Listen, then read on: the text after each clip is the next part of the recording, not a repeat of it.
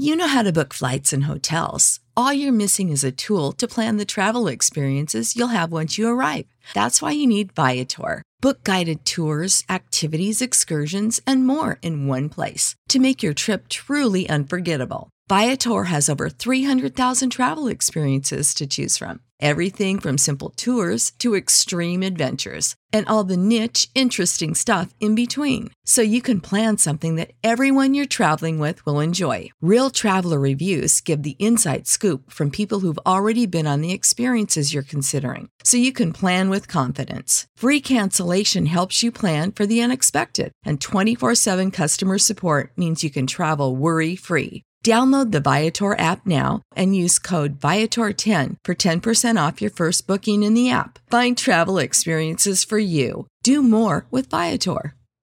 Support for this podcast and the following message come from Corient. Corient provides wealth management services centered around you. They focus on exceeding your expectations and simplifying your life. Corient has been helping high achievers just like you enjoy their lives more fully, preserve their wealth, and provide for the people, causes, and communities they care about. As one of the largest integrated fee only registered investment advisors in the U.S., Corient has deeply experienced teams in 23 strategic locations. Corient has extensive knowledge spanning the full spectrum of planning, investing, lending, and money management disciplines. Leverage Corient's exclusive network of experts to craft custom solutions designed to help you reach your financial goals, no matter how complex they may be. Real wealth requires real solutions. For more information, connect with a wealth advisor today at corient.com. That's C O R I E N T.com. Corient.com. It ain't the left side or the right side, it must be the fin side. Thank you, Solo D. Welcome to another episode of On the Fin Side here with Kat and Paul.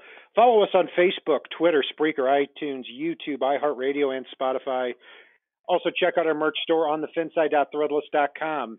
It is opening weekend of the NFL. The Miami Dolphins play the Baltimore Ravens at Hard Rock Stadium in Miami. It's got a little bit of a different feel to it this year, as we'll get into here in a couple of minutes. It looks like at the beginning of this, the Baltimore Ravens, at the time we're recording this show, they're favored by seven points. The over and under is 37. The weather is expected to be in the high in the high 80s in this game.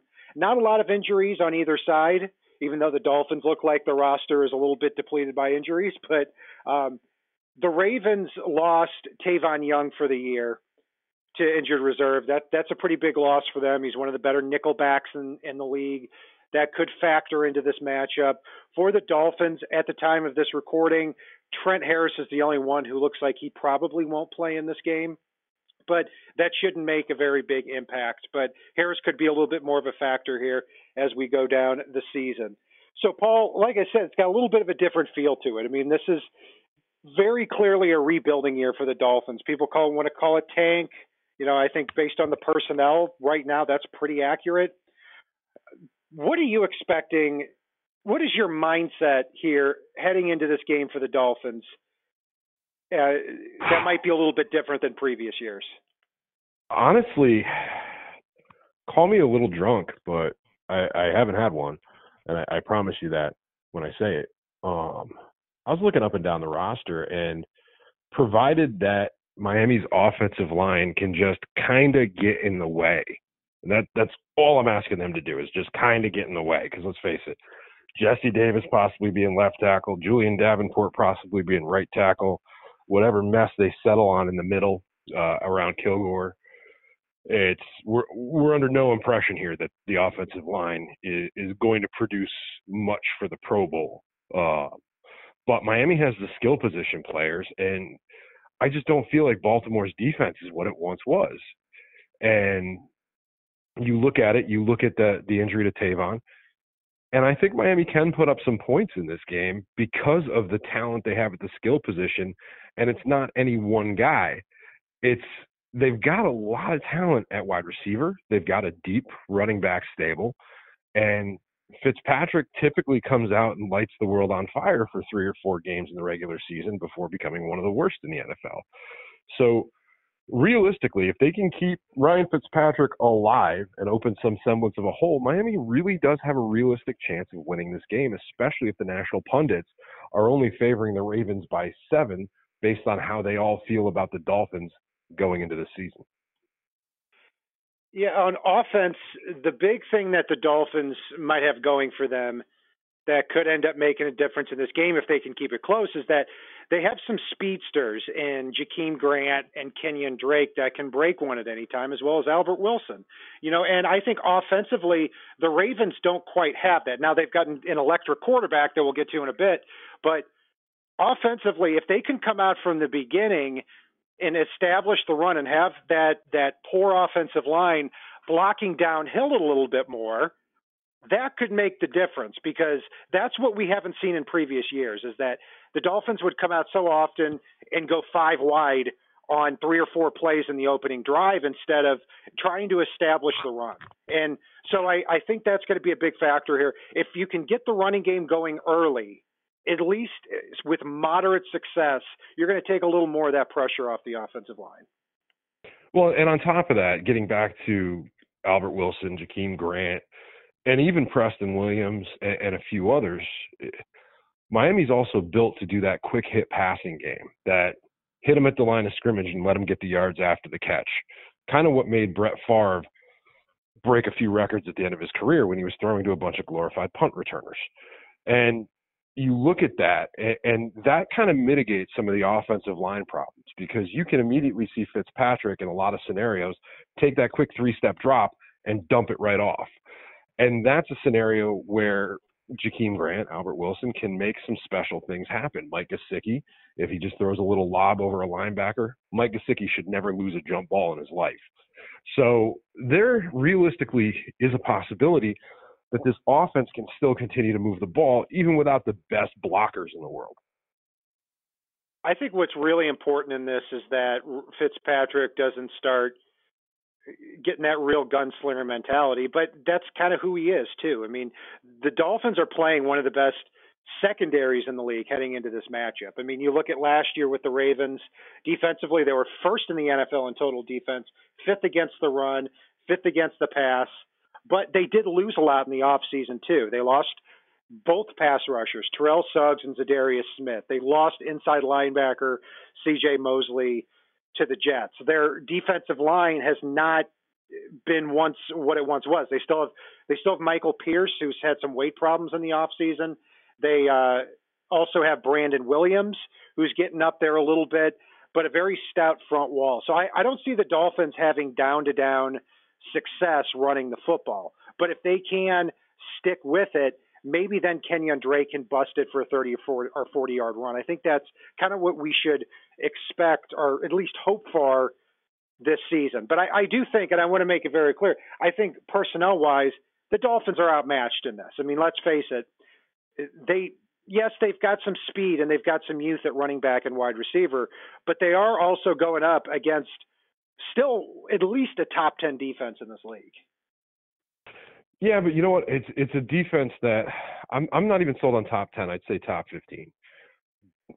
I think given their losses, yeah, Miami might struggle to run up the middle at times in this one, but given the speed that they have, I think they should be able to bump a little bit to the outside, especially if those linebackers are having to stay home because Miami starts pump and dumping it over the middle to to the little speedsters. So I mean, there is the possibility of an effective game plan to mitigate the the skills and the talents that the Ravens have on defense, based on the skills that Miami has at, at the skill positions on offense. That's a lot of the word skill, but I'll take it.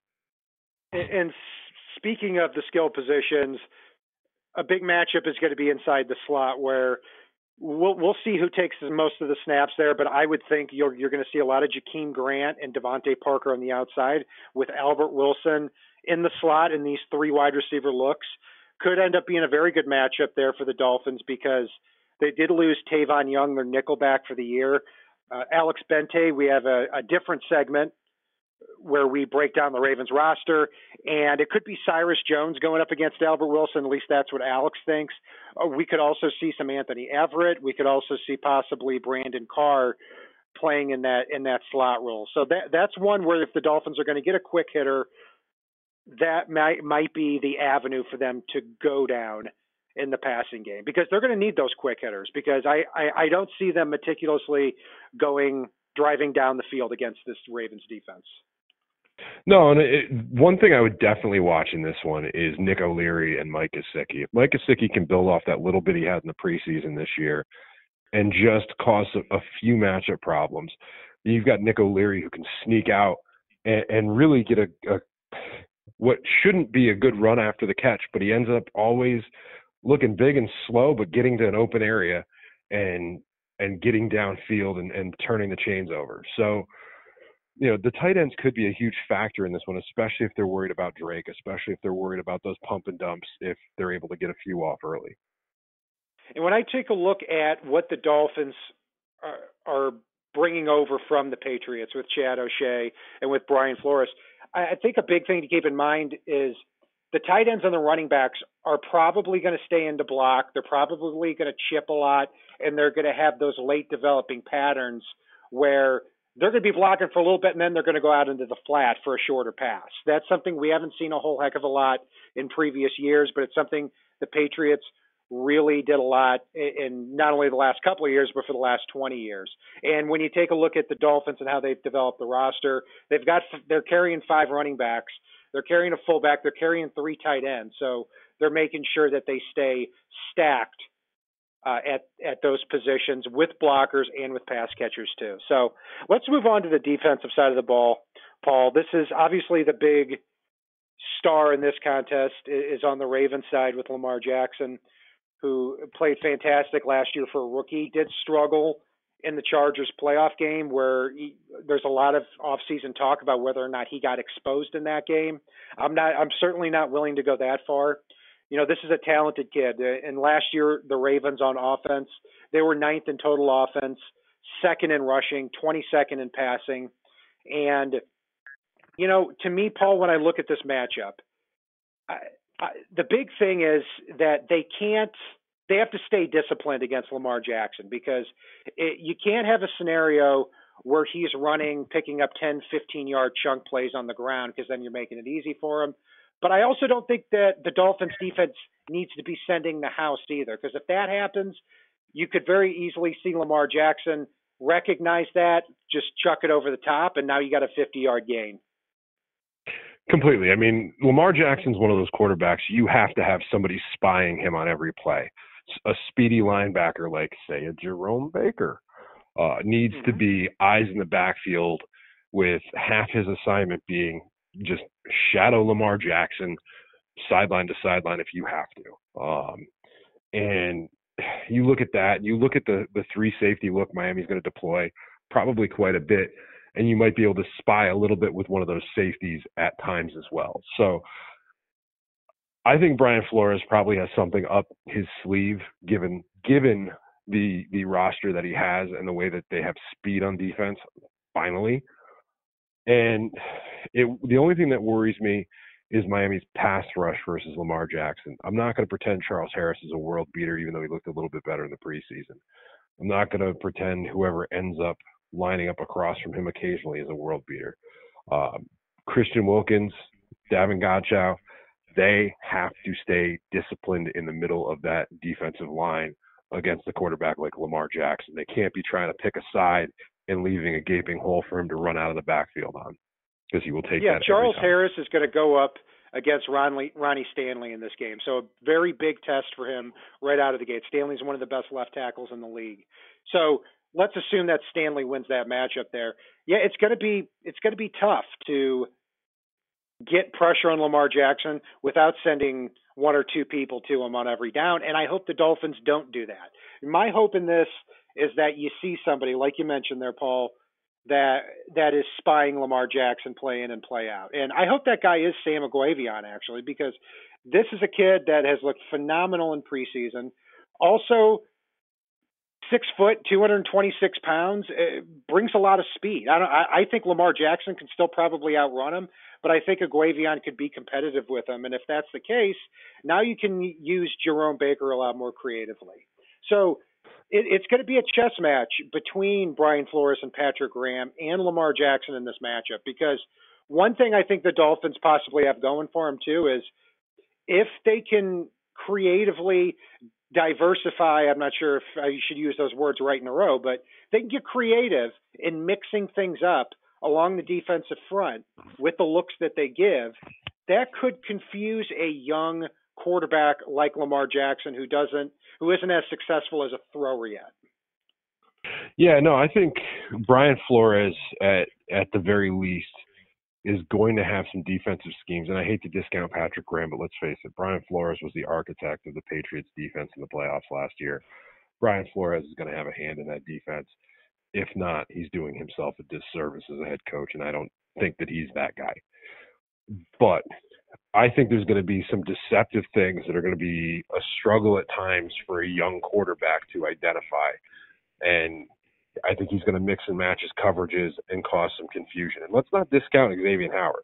You've got a young, cocky quarterback who does back it up, but I can see scenarios where he is going to try to challenge Xavier Howard, which is the wrong way to go about playing a, as a young quarterback. I think there's some possibility that Xavier Howard could come away with one or two before he learns his lesson.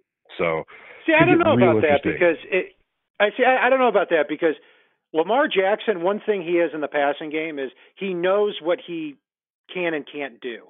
From what I, I've I've seen of him last year, I, I don't think he's he's kind of that brash rookie or second year player that tries to test defensive backs a lot. But that could actually work out for the to the Dolphins' favor because if this is a game where the Dolphins, let's say they get the ball first and they go up seven to nothing, not saying they will, but let's say they do, then you've got Lamar Jackson playing from behind against that Miami Dolphins deep secondary that is also the strength of their team too. And when you look at the Ravens wide receivers, you've got Willie Snead and Seth Roberts starting the game at the boundary out there. That right off the bat is a matchup that the Dolph that favors the Dolphins with Xavier Howard and with Eric Rowe. It is, and you know, even not being that brash rookie, it's he still has a lot of confidence in himself, and you know, you you don't have to challenge Xavier Howard very many times for him to come away with a couple.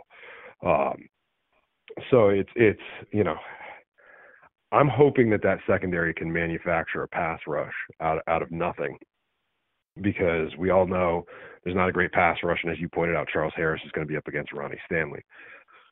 So if they're able to to manufacture the pass rush with good coverage, maybe they can put Lamar Jackson down a few times or get him a case of the yips, in which case all kinds of fun things could happen here. Yeah, I think the key here in this matchup is force Lamar Jackson to earn every single yard, drive a long field, drive 70 to 75 yards. Don't give him something that that's easy. So, looking at this game, you know, uh, look, because let's let's face it, this is a game that you know we're we're not as excited about the team heading into this season. But the one thing the Dolphins do have going for them though is you just they, they the pressure could be so off in a game like this that you just kind of come out and play a little bit more carefree. I still think at the end of the day though the Ravens have significantly more talent. I see them winning this game. I'm going to go with a score of 23 to 13 on opening weekend. I'm going to go with 21 13 Miami for this one. And at me all you want, listeners. At me all you want. No, I I'll tell you what, I don't even know how I'd feel about that if that were the case. At first I'd be shocked and secondly You'd be excited. I, don't don't pretend. You'd be excited. I, I probably would be, and I and I and I feel guilty about be, being excited because uh, Gosh, yeah, I, I would. I if we if with Ryan Fitzpatrick and this offensive line, the Dolphins end up winning. I'm like, oh my gosh, we're now what? Where do we go from here? But yeah, I would end up being excited. We go so to win number we'll two from here. there. We we go home and beat the Patriots. That's where. Oh God. um. All right. Yeah. So so I yeah. Well, Paul's clear. Completely derailed uh, you, didn't I? yeah, you did. I, I, it's nonsense. Uh, so let's. Uh, but hey, look, look, you know the, the the key is the the hope here is that the Dolphins keep this a low scoring game, and it's ten. It's this is a ten to ten type of game here. at the beginning of the fourth quarter, end of the third quarter, then maybe the Dolphins end up pulling pulling one out there at the end. Because I don't think the Ravens have a whole heck of a lot of firepower. You know, they're they're hoping with Mark Ingram at running back and Jackson at quarterback, they're able to convincingly run the ball down the Dolphins' throat. That's their best chance there on the offensive side of the ball. That will do it for our breakdown of the Ravens Dolphins matchup heading into week one of the NFL season. You can follow Paul and I on Facebook, Twitter, Spreaker, iTunes, YouTube, and iHeartRadio. And if it's not on the right side and it's not on the left side, it is on the fin side. Solo D, take us home. It ain't the left side or the right side, and it must be the fin side. Inside. It ain't the left side or the right right side, and it must be the fin side. Listen, Dolphins fans across the land all tuning in to see what Brian Kat and Paul about to do again. Save big money on your outdoor project now at Menards. We have everything you need to keep your outdoor power equipment running smooth so you can keep that lawn in tip top shape or enjoy some time on your boat. Right now, all FVP, lawn and garden, and marine batteries are on sale through May 5th. Check out our entire selection of FVP batteries today and view our weekly flyer on menards.com for more great deals. Save